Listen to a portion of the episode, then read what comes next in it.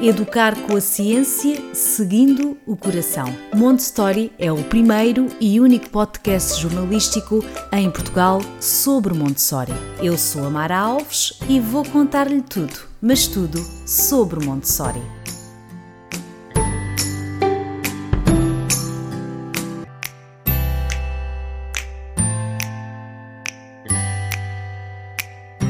Olá a todos, bem-vindos ao podcast Montessori. O meu convidado de hoje é muito especial. Pesquisador, foi aluno numa escola Montessori, doutorado em Montessori e é autor de uma das plataformas digitais mais importantes e influentes sobre Montessori em língua portuguesa. Devo dizer que também é um dos responsáveis por eu me ter apaixonado por Montessori. Fique desse lado porque a conversa de hoje vai ser mais do que inspiradora.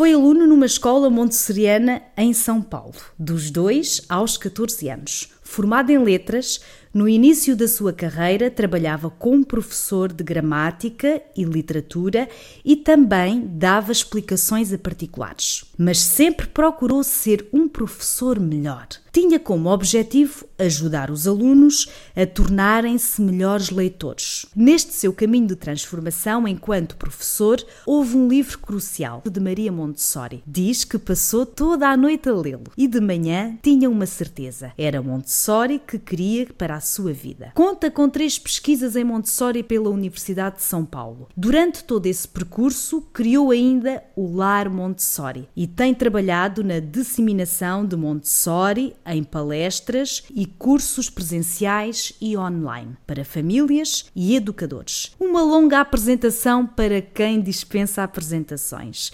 O meu convidado de hoje é o Gabriel Salomão. Olá, Gabriel, bem-vindo. Muito obrigado por esse convite. Olá, boa tarde. É muito, muito gostoso estar aqui. Obrigado. A verdade é que, para quem está envolvido em Montessori, certamente conhece o trabalho do Gabriel, que tanta gente tem inspirado. Obrigada por isso. Gabriel, comecemos por o início. Que memória guarda dos seus tempos enquanto aluno de uma escola Montessori? A gente podia fazer o episódio inteiro só sobre essa parte. São várias. E são algumas das melhores da minha vida.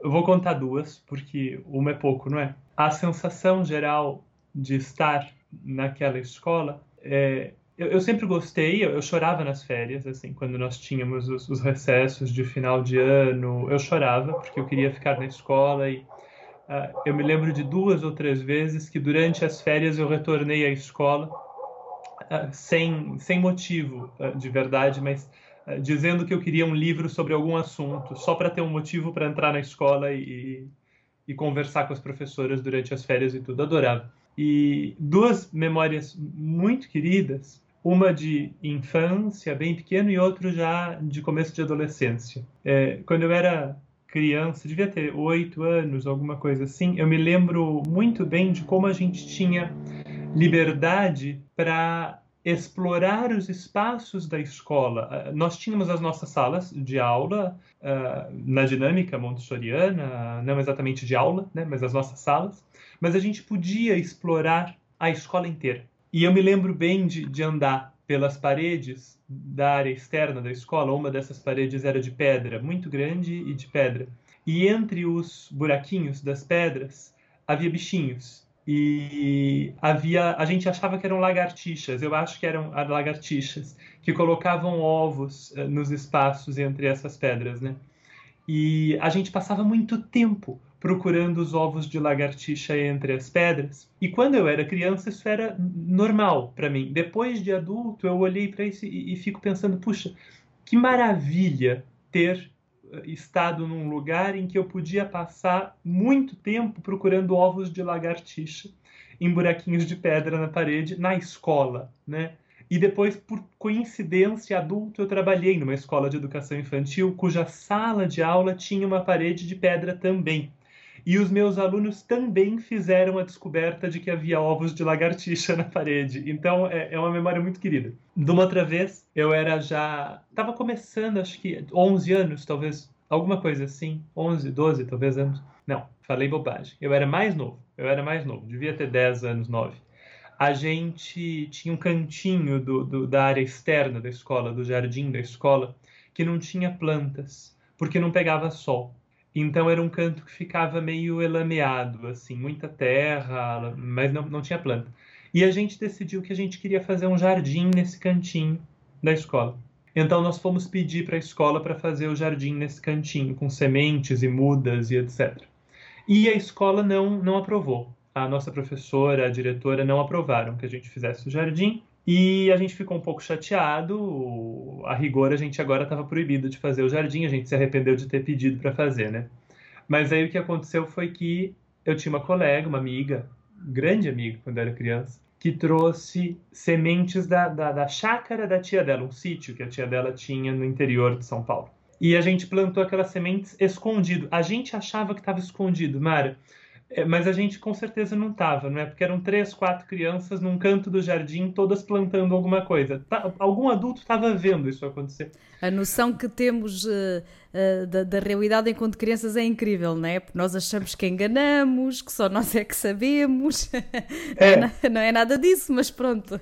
Sim, sim. É por isso que a gente tenta não proibir em Montessori, porque quando você proíbe, na verdade, o que acontece não é que a criança não faz, é que ela faz quando ela acha que você não está vendo, né?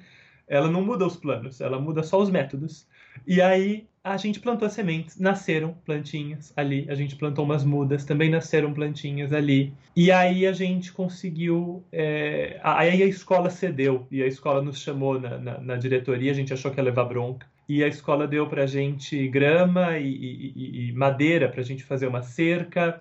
E então criamos mesmo um jardinzinho que ficou lindo, lindo, lindo, lindo, é, por, por, alguns meses. Aí, depois, no final do ano, a escola ia implantar naquela, naquele local ali a lixeira da escola, que era uma lei municipal que exigia que a escola tivesse uma lixeira tal.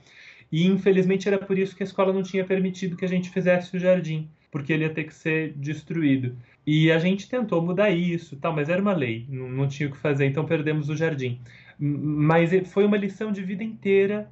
A, a... E depois o fato da escola ter cedido, sabe, e, e ter aceito ajudar no processo foi algo que me marcou pelo resto da vida. Eu fiquei achando, e acho ainda, é, e, e, acho que como você também, Mara, é, que se a gente for lá e fizer, e a gente se esforçar para fazer uma coisa boa e bonita, vai aparecer alguém que vai ajudar, sabe? É, isso, isso é, foi, foi, uma é, coisa que ficou, quando quando eu tinha uns 12 anos, aí sim, adolescente, eu estava andando pela escola e, e, como você falou, eu fiquei lá dos 2 aos 14 anos. Então, é, era a minha vida, não é? Eu não conhecia nenhuma outra coisa. E eu estava andando pela escola e tinha uma parede da escola que tinha a logomarca da escola, bem grande, assim, e, e o nome. E era numa área aberta. E eu olhei para aquilo e eu, eu quase chorei mesmo. Eu, eu fiquei com os olhos cheios d'água e com uns 11, 12 anos e pensei, eu moro aqui. Isso não é a minha escola, isso é a minha casa. Eu não venho aqui para estudar, eu vivo aqui. Eu pensei isso com essas palavras, Mara, e, e eu fiquei parado ali, me recuperando para não chorar. E, e, essa foi a sensação que ficou comigo para sempre depois. Eu continuei visitando a escola depois de adulto, adolescente. Eu, eu ia visitar, porque aquilo, para mim, foi foi a minha casa como a minha casa foi a minha casa. Assim. E o Gabriel então, acredita que o facto de, de, ter tido a sorte, porque foi uma sorte também, enorme, eu não, eu não sei se os seus pais escolheram essa escola conscientes do que era ou foi o acaso? Foi por acaso, a gente morava muito perto. É, os meus pais tinham sido escoteiros, eu não sei se é escoteiros que se diz em Portugal. Sim, sim, sim. É, eles tinham sido escoteiros, é, é, líderes lá do, do, grupo de escotismo por um tempo, e a escola tinha uma área verde enorme, então isso foi uma coisa muito importante. Quando a minha mãe foi visitar a escola, a, a gente já tinha visitado, eu com dois anos e, e ela me levando, a gente tinha visitado várias outras escolas do bairro, e quando a gente foi a essa escola, a recepção foi muito distinta. Nas outras escolas, a pessoa que nos recebia dava bom dia para minha mãe, às vezes não falava comigo, às vezes falava muito rapidamente, e a gente entrava. E quando nós chegamos nessa escola, uma das diretoras da escola veio nos receber na porta e se ajoelhou, deu bom dia para mim, depois se levantou e deu bom dia para minha mãe. Ela escolheu a escola naquele momento, Mara. É, é ela conta assim, né? Eu, claro que não lembro de nada disso mas ela conta desse jeito. Ela diz, Gabriel, quando a, a, a diretora se abaixou para dar bom dia para você, depois falou comigo, eu pensei, puxa, nessa escola que o Gabriel tem que ficar. É, é isso que ela me conta, né? Porque a dignidade da criança é uma coisa espetacular em Montessori, é espetacular. É uma das grandes marcas da, da, da, da pedagogia, não é? É toda a preocupação uh, com a criança, mas uma nova visão também que as outras pedagogias também trazem, obviamente, mas esta é o todo, respeitar a criança como ela é. E a Montessori, é, a, a, a, didática da Montessori é uma coisa espetacular. Ela nos diz no livro Mente Absorvente que o nosso objetivo não deve ser ajudar a criança. O nosso objetivo deve ser ajudar as maravilhosas energias criadoras que habitam a criança. Porque há dentro da criança um impulso para um guia, a vida. Um, um género impulso, de um guia, não é? É, um guia interior. Por isso é que às e vezes nós... nós observamos a criança que quer pular para, um, para cima, sei lá, de um, de um sítio e ela quer pular várias, várias vezes e nós como adultos, outra vez, não é? Às vezes ficamos, perdemos um pouco a paciência, mas, mas é importante entender-se aqui que quem chegou agora e que não sabe o que é Montessori ou quem ainda está no início do caminho, tenham sempre em mente que Montessori é respeitar a criança, seguir a criança, observar a criança. Se dermos chance para que a criança nos aponte o que fazer, eh, fizemos bastante. Não, não satisfazendo, como você colocou, não satisfazendo todos os, os impulsos ou os desejos ou os caprichos, como Montessori fala, da criança, mas satisfazendo todas as suas necessidades de vida e de desenvolvimento. Para, para fechar aqui este capítulo, eh, já, já, já, já sabemos que foi notável a influência que Montessori teve e tem na sua vida. Alguma vez imaginou que este seria o seu caminho profissional? É, nem, nem de longe. Quando eu era adolescente pequeno, assim, 12, 13, 14 anos, eu queria ser, primeiro, professor de yoga. Eu pratiquei yoga desde os 11 anos até os 17 e eu queria muito ser professor de yoga por um tempo. Depois eu quis trabalhar com física. Aí eu tive uma sequência de cinco professores ruins de física no meu primeiro ano de ensino médio. Eles foram trocados cinco vezes. E aí eu, eu desisti de física é, e me casei com uma física depois, porque foi a forma de ficar perto, não é? Uh, e aí depois quis ir para psicologia, depois para letras. E aí em letras eu me encontrei. E sinceramente eu teria sido feliz em letras eu gostava, gosto de literatura, gosto de gramática e foi por aí que fui. E durante a graduação eu queria trabalhar primeiro com, com Shakespeare, depois com Fernando Pessoa, foram os dois autores a quem eu mais me, me dediquei assim durante a graduação, com trabalhos e tal. E aula, eu gostava muito de dar aula é, de gramática, de literatura, gostava demais. E eu achava que ia fazer isso pelo resto da vida, muito feliz, assim. E aí, bom, em um pedaço do caminho tinha uma sala de, de alunos que não liam, como você contou lá no começo, e eu queria que eles lessem. E eu voltei na escola Montessori para perguntar o que, que aquela escola fazia de, de diferente para que os alunos lessem. E depois de uns dois dias de observação e muita conversa, eu voltei para a escola convencional, comecei a experimentar coisas, muitas deram muito errado, mas de repente uma deu certo. E aí elas começaram a dar mais certo porque eu tinha entendido a, a, a base da coisa. E os meus adolescentes passaram a ler muito mais e, e melhoraram na escola muito. E muito se você tiver em vista que eu tinha com eles uma aula por semana. Então também não dava para mudar toda a vida, não é? Mas melhoraram bastante. E eu, o que eu pensei foi, puxa, se, se esse pouquinho que eu aprendi de Montessori pôde fazer tanto por esses adolescentes, talvez valha a pena aprender um pouco mais. Mas até então, Mara, com o objetivo de me tornar um professor de escola convencional melhor. E o que aconteceu foi o que você contou no começo. Eu li um, um livro da Montessori, um livrinho bem pequeno chamado Dr. Montessori's Own Handbook, Manual da Doutora Montessori. E quando eu terminei o livro, eu tinha mudado de profissão, basicamente. É, é, mar é maravilhoso Uh, até porque muitas das pessoas que se calhar nos estão a ouvir identificam-se com isto, porque a partir do momento que nós temos contacto com Montessori, com a obra de, de Montessori, e se tivermos a oportunidade de ler os livros dela melhor, é impossível uh, não nos apaixonarmos, é impossível não nos encantarmos. porque é uma obra apaixonante, inspiradora. E no outro dia eu vi uma convidada que dizia: é um caminho sem volta.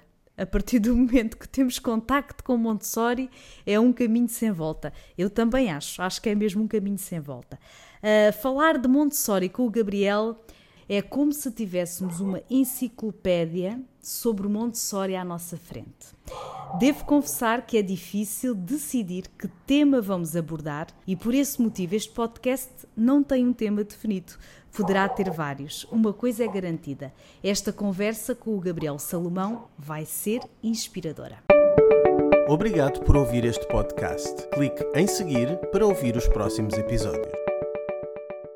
Gabriel, na imensidão de temas e subtemas que Montessori nos oferece, uh, isso por vezes pode nos levar a uma certa confusão e desnorteamento para quem está agora a ouvir falar em Montessori ou ainda está bem no início. Por isso, a pergunta que lhe faço é: por onde é que se deve começar? A gente precisa começar esvaziando as nossas concepções de criança, de educação, porque a Montessori nos traz uma quantidade muito grande de novidade e a gente tem que aprender bastante coisa. E é muito difícil aprender bastante coisa se a gente já tem as nossas opiniões muito formadas, muito cimentadas. Então, um ponto de partida importante é a gente estar aberto para ler, ouvir, observar algo diferente daquilo que nós estamos habituados a, a, a considerar como bom para a infância, para a educação. É como aprender uma língua nova. É, se você carrega as estruturas da língua antiga e o vocabulário da língua antiga, você se engana o tempo todo, você tem os falsos cognatos, você vai uh, criar estruturas sintáticas que não combinam. É a mesma coisa, é a mesma coisa. Porque, da mesma maneira que uma língua nos oferece uma um recorte sobre o mundo, não é? Você tem línguas que vão ter uh, sentimentos que não existem em outras línguas. Você tem línguas que vão ter cores que não existem em outras línguas. Então, é um recorte da realidade. Para Montessori, para a gente conseguir entrar em Montessori, absorver Montessori, é a mesma coisa. Nós precisamos uh, estar disponíveis para ver o mundo de outra maneira. A Montessori nos propôs uma pedagogia, um, o que hoje a gente chama de método. Eu não sei se chama de método de forma adequada, mas é isso que a gente faz. Aquilo que hoje a gente chama de pedagogia ou de método, a Montessori propôs mesmo. Mas mais do que isso, a Montessori descobriu a criança e ela entendeu o que é o início da vida humana, o início da humanidade. E é por isso que nós temos que nos abrir para enxergar um mundo novo, porque não se trata de uma outra forma de ensinar matemática. Se trata de uma outra forma de enxergar o ser humano e, portanto, é toda uma nova perspectiva sobre a vida. A Montessori não é a primeira a falar da dignidade da criança, nem da potência da criança. Ela é a primeira a fazer isso com um embasamento muito sólido na observação. Então, o, o que a Montessori nos inaugura de forma muito bonita é essa nova visão de criança baseada em ciência. Isso, isso é. E hoje a gente vive um período de, muito difícil para a ciência, um período em que a gente pensa de novo, por exemplo, se a Terra é mesmo redonda. Então a gente olha a distância que estamos de poder conversar sobre criança, né? Em sociedades marcadas por ditaduras, a, a, as coisas são mais difíceis. É, aqui, como aí, quando eu estive aí, aproveitei para conversar um pouquinho com, com com, com pessoas daí, sobre a história da educação de Portugal e tal. E, e aprendi que é muito parecido, na verdade. Que, que foi uma, temos educações muito pautadas ainda na dominação, né? Mas isso não é só dos países que tiveram ditaduras. Isso acontece também é, nos países com outras formas de autoritarismo e mesmo em países com uma história de democracia muito longa. Se você pegar Estados Unidos, por exemplo, teve uma democracia muito longa, ou pelo menos uma democracia declarada, mas ainda há estados nos Estados Unidos onde se é permitido bater em crianças na escola. O professor pode bater na criança, né? Então tem política, tem ciência, mas também tem uma reforma íntima de abrir mão, de despir-se, de quase de desistir dos preconceitos. Claro, claro. E, e para abraçarmos esta nova abordagem, tem que haver esse, este desprendimento com o passado. É difícil, não, não é fácil, porque nós temos as marcas, não é? É, mas tem coisas que nos ajudam, né? Eu vou, te, vou, vou dar uns exemplos, assim. É, tem um livro de Montessori chamado O Segredo da Infância. É, é, um livro muito agradável de se ler. É, ela escreveu realmente esse livro. Muitos outros livros da Montessori, ela deu cursos que foram é, é, depois publicados, né? Não tem estrutura para livro. Esse livro, O Segredo da Infância, foi escrito para ser publicado como livro. Então ele é muito gostoso, ele tem capítulos breves, ele tem uma didática interessante, o esquema do livro é interessante. E eu sugiro muito a leitura desse livro para quem está começando a estudar Montessori, porque várias e várias vezes eu escuto uh, de, de, de famílias e de educadores puxa, eu estou lendo esse livro e estou entendendo por que eu sou como eu sou. Por quê? O que a Montessori faz nesse livro é expor as descobertas dela sobre o desenvolvimento infantil, as descobertas dela sobre os obstáculos que o adulto coloca nesse desenvolvimento e as descobertas sobre a libertação dessa criança. E aí as consequências, porque a gente tem que lembrar que ela era psiquiatra, não é? As consequências em termos de desenvolvimento psíquico, inclusive até a idade adulta, de uma infância que encontrou, que não encontrou e que encontrou poucos ou muitos obstáculos no seu desenvolvimento. E aí o adulto lê e ele abandona. A, Montessori tem esse poder, ela era muito persuasiva, a, a descoberta dela fez um sucesso extraordinário. Embora a gente fale, puxa, tem tão pouco, tem mais do que quase qualquer outra coisa. Montessori é o método, é o sistema educacional mais usado no mundo depois do convencional. Fora, então, Gabriel, aqui uma parte, fora uh, as escolas que são inspiradas no método, não é? Porque uh, aí há uma imensidão, não é? Fora essas, fora essas. Escolas, é, fora as, as, inspiradas e fora as escolas que são convencionais e não se dão conta é, de que tem muitas coisas lá dentro que são montessorianas. Então, você, quando você vai a uma escola convencional e você tem cadeiras que são do tamanho da criança, mesas que são do tamanho da criança, é, quando você tem um professor ou uma professora é, que adota objetos concretos nessa educação, que não se utiliza somente do livro, da lousa ou da apostila, do quadro negro, é, quando essa escola uh, adota a autonomia da criança como algo importante, então a pedagogia de projetos, todas essas ideias têm de alguma maneira um, um ponto de partida em Montessori. Aí vocês têm o José Pacheco, em Portugal, não é? que, que fez um trabalho de um, de um, impacto importante na história da educação de Portugal. E Pacheco vai nos dizer que é, não é suficiente ler Montessori, mas que não dá para fazer nada sem ler Montessori. Né? Então, a Montessori, ela, a, a, a, o poder da Montessori não está só na adoção completa de suas ideias, mas está na influência que ela teve em quem não adota às suas ideias completamente. Eu recordo-me, por exemplo, eu tenho 37 anos, portanto, quando eu andei no jardim de infância, era assim que se falava, que se dizia no meu tempo, eu tenho a memória de, portanto, de dormirmos todos uh, juntos, portanto, em caminhas de pano, baixinhas, todos da mesma sala, e tínhamos as tais mesa, mesas e cadeiras baixinhas, eu tenho essa memória e das formas geométricas em madeira, lembro-me disto perfeitamente. Portanto, e era numa escola, no jardim de infância, no Alentejo, portanto, no meio do nada, e já, e já se fazia isto. E, e, e eu agora, depois de, de entrar neste mundo Montessori, tenho pensado, será que isto já era inspiração em Montessori?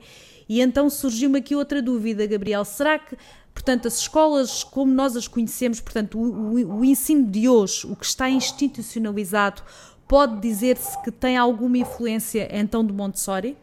Tem, tem. É, se a gente não tivesse tido a Montessori na história da educação, as nossas escolas com certeza seriam piores do que são, mesmo as escolas convencionais. O meu filho, por muito tempo, não estudou numa escola montessoriana, porque nas cidades onde ele morou não havia. É, e, e no entanto, nessas escolas não montessorianas, ele, a gente dava o tempo todo uh, com atividades que claramente tinham uma base em Montessori. Uh, então, por exemplo, você tinha as formas geométricas, como você trouxe no, no, na, no, livro de atividades, mas as cores escolhidas para as formas geométricas eram as mesmas cores escolhidas pela Montessori. Né? Você tem uh, por exemplo, um roteiro de atividades em uma apostila de uh, escola convencional, que, se você olhar com atenção, segue o que a Montessori chamava de lição de três tempos, em que primeiro se expõe um assunto, depois se faz um, um joguinho com a criança, uh, você dando uma parte do assunto e ela dando outra, e na terceira, no terceiro tempo a criança realmente tem que demonstrar que aprendeu, né? E isso é uma estrutura muito usada mesmo na escola convencional. Então tem muita coisa. Infelizmente, o âmago de Montessori nem sempre aparece. A, a, a, dignidade da criança, a elevação da criança, a transformação interior do adulto, o abandono da ira, da tirania e do orgulho, nem sempre isso aparece. Mas verdade, há influências verdade. marcantes.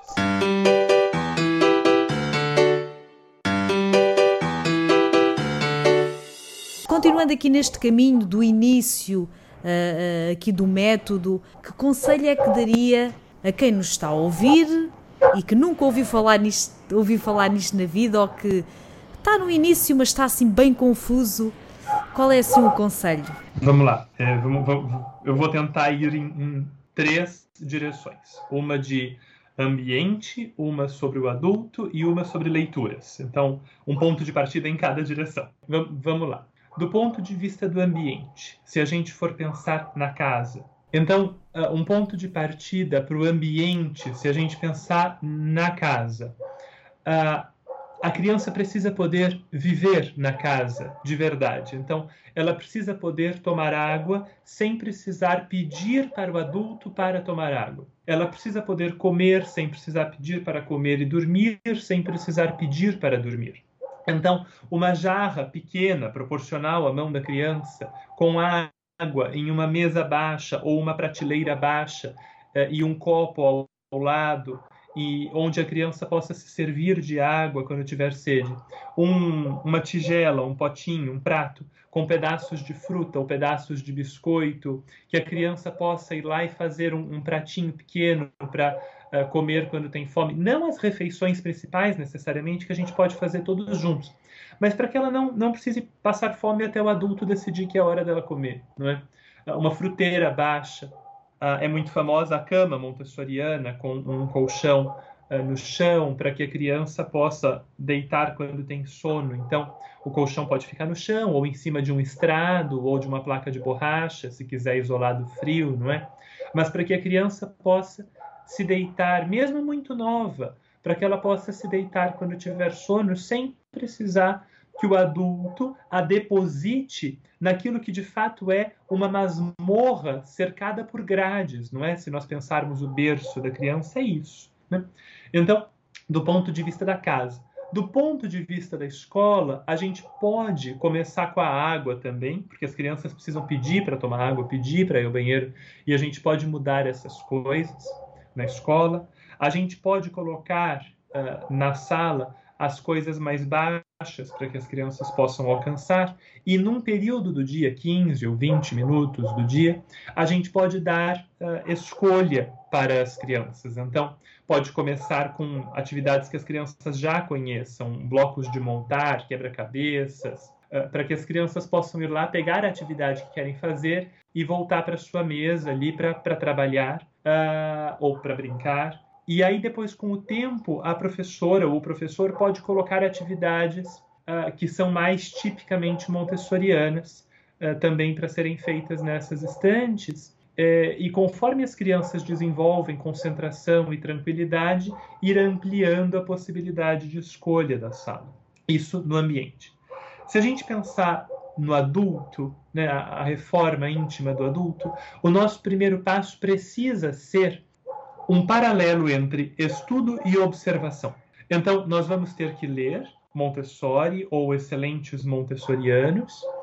É, em algum momento temos que ler Montessori Montessori mesmo, mas eu uh, costumo sugerir um livro de Paula Lillard, Aqui no Brasil foi publicado como Método Montessori, uma introdução para pais e professores. E se não me engano, aí em Portugal acabou de ser publicado o livro de Simone Davis também. Exatamente. É... Aqui em Portugal, como... Gabriel, só neste momento só temos acesso a dois livros em português. Uh, é difícil conseguir alguma bibliografia. É, são caminhos que nós uh, vamos tendo, não é? Eu acho que o livro de Simone Davis é de uma qualidade enorme E, e ela é uma pessoa também é, muito boa, e eu recomendo bastante o livro dela também. Aqui no Brasil nós ainda não, não temos esse em português, mas é tá aí, uma boa recomendação.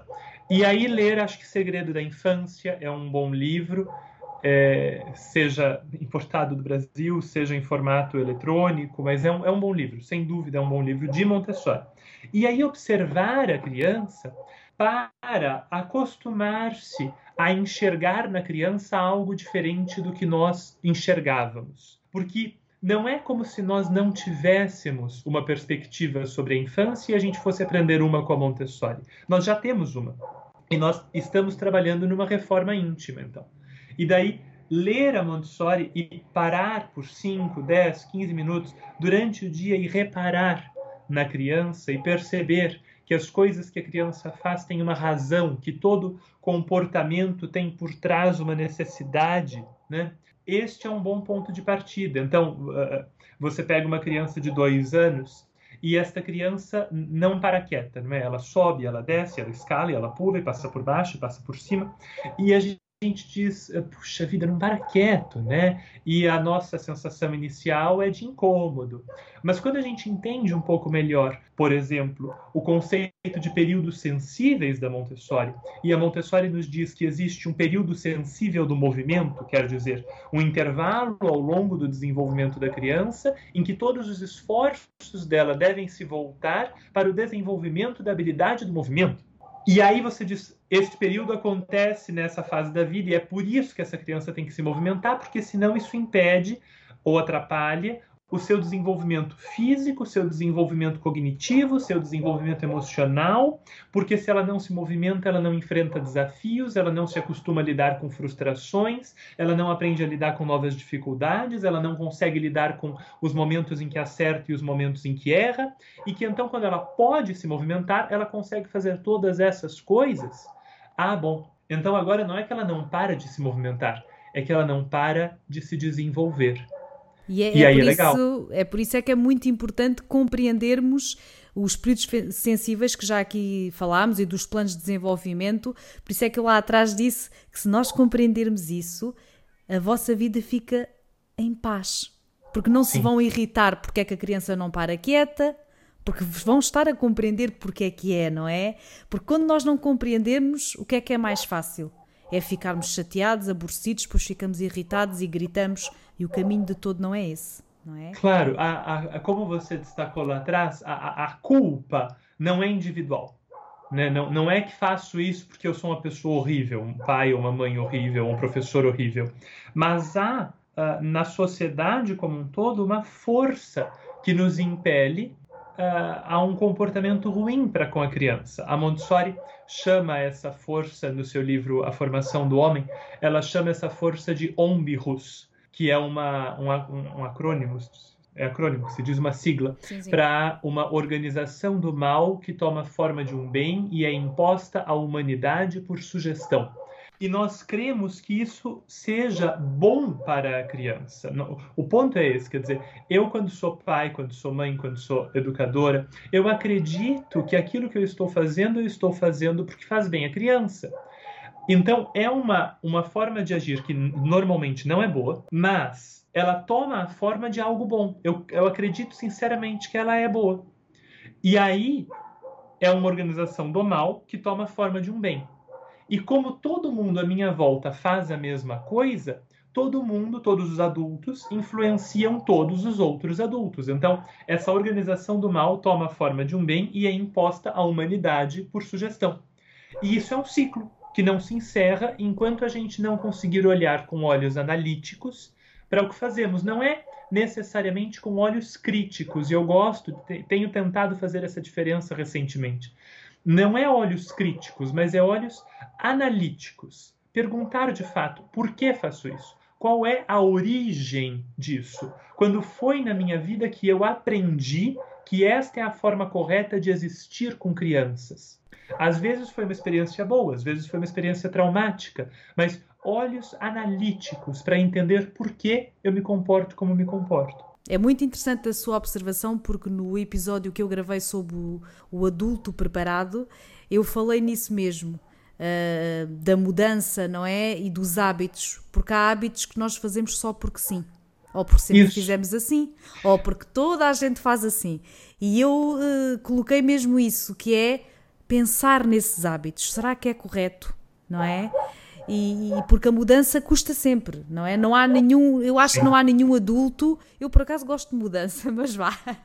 no geral, as pessoas são um pouco aversas à mudança, não é? Sim. E, e, e praticar Montessori é mudar, não é? A verdade é essa. Tem que haver uma mudança, uma transformação no adulto, na família e na casa, não é? E isso pode custar, a verdade é essa. posso brincar com posso brincar com uma palavra que você falou? Você claro. falou em transformação, né?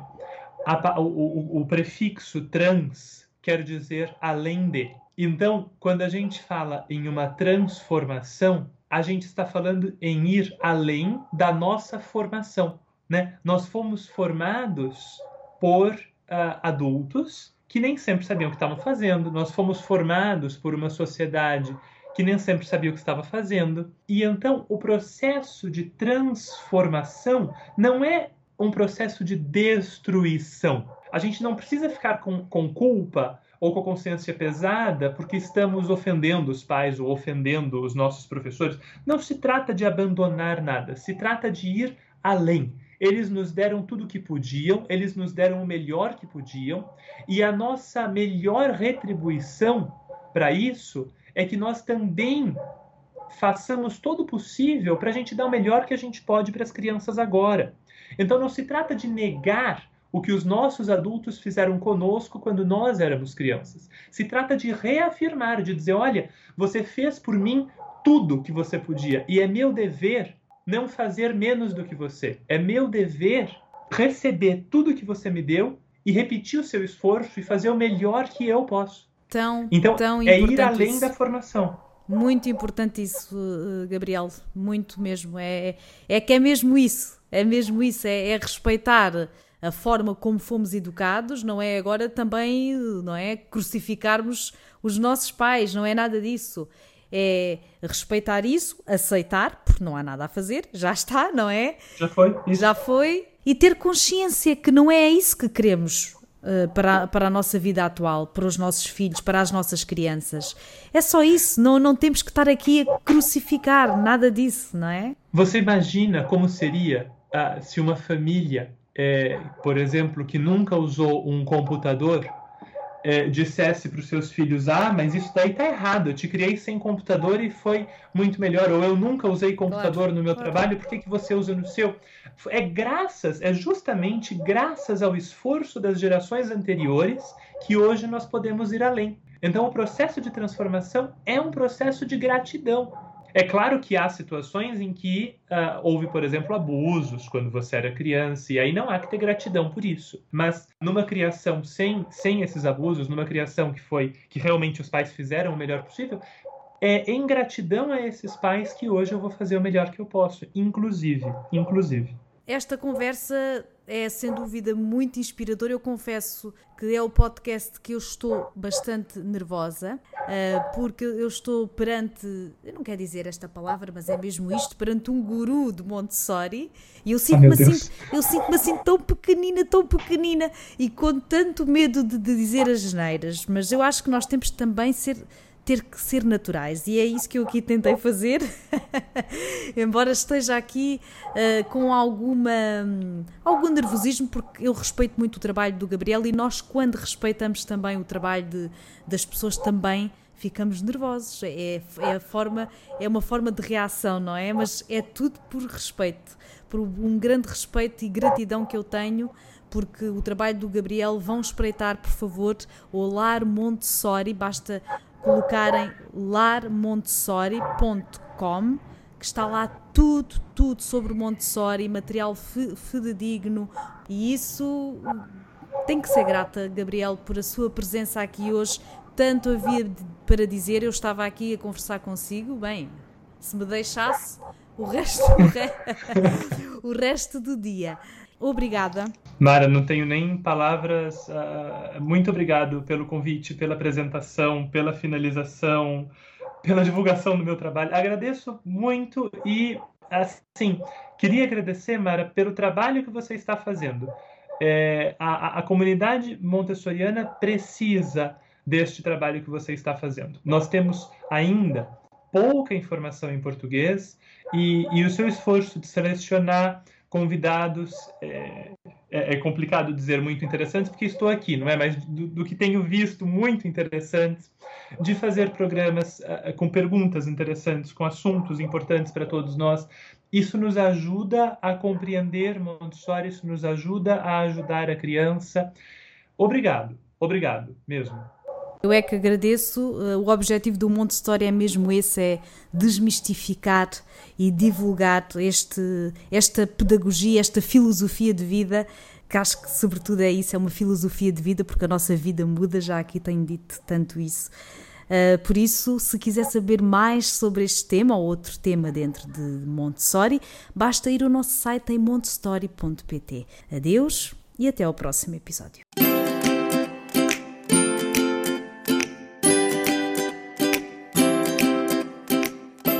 Educar com a ciência, seguindo o coração. Montessori é o primeiro e único podcast jornalístico em Portugal sobre Montessori. Eu sou a Mara Alves e vou contar-lhe tudo, mas tudo sobre Montessori.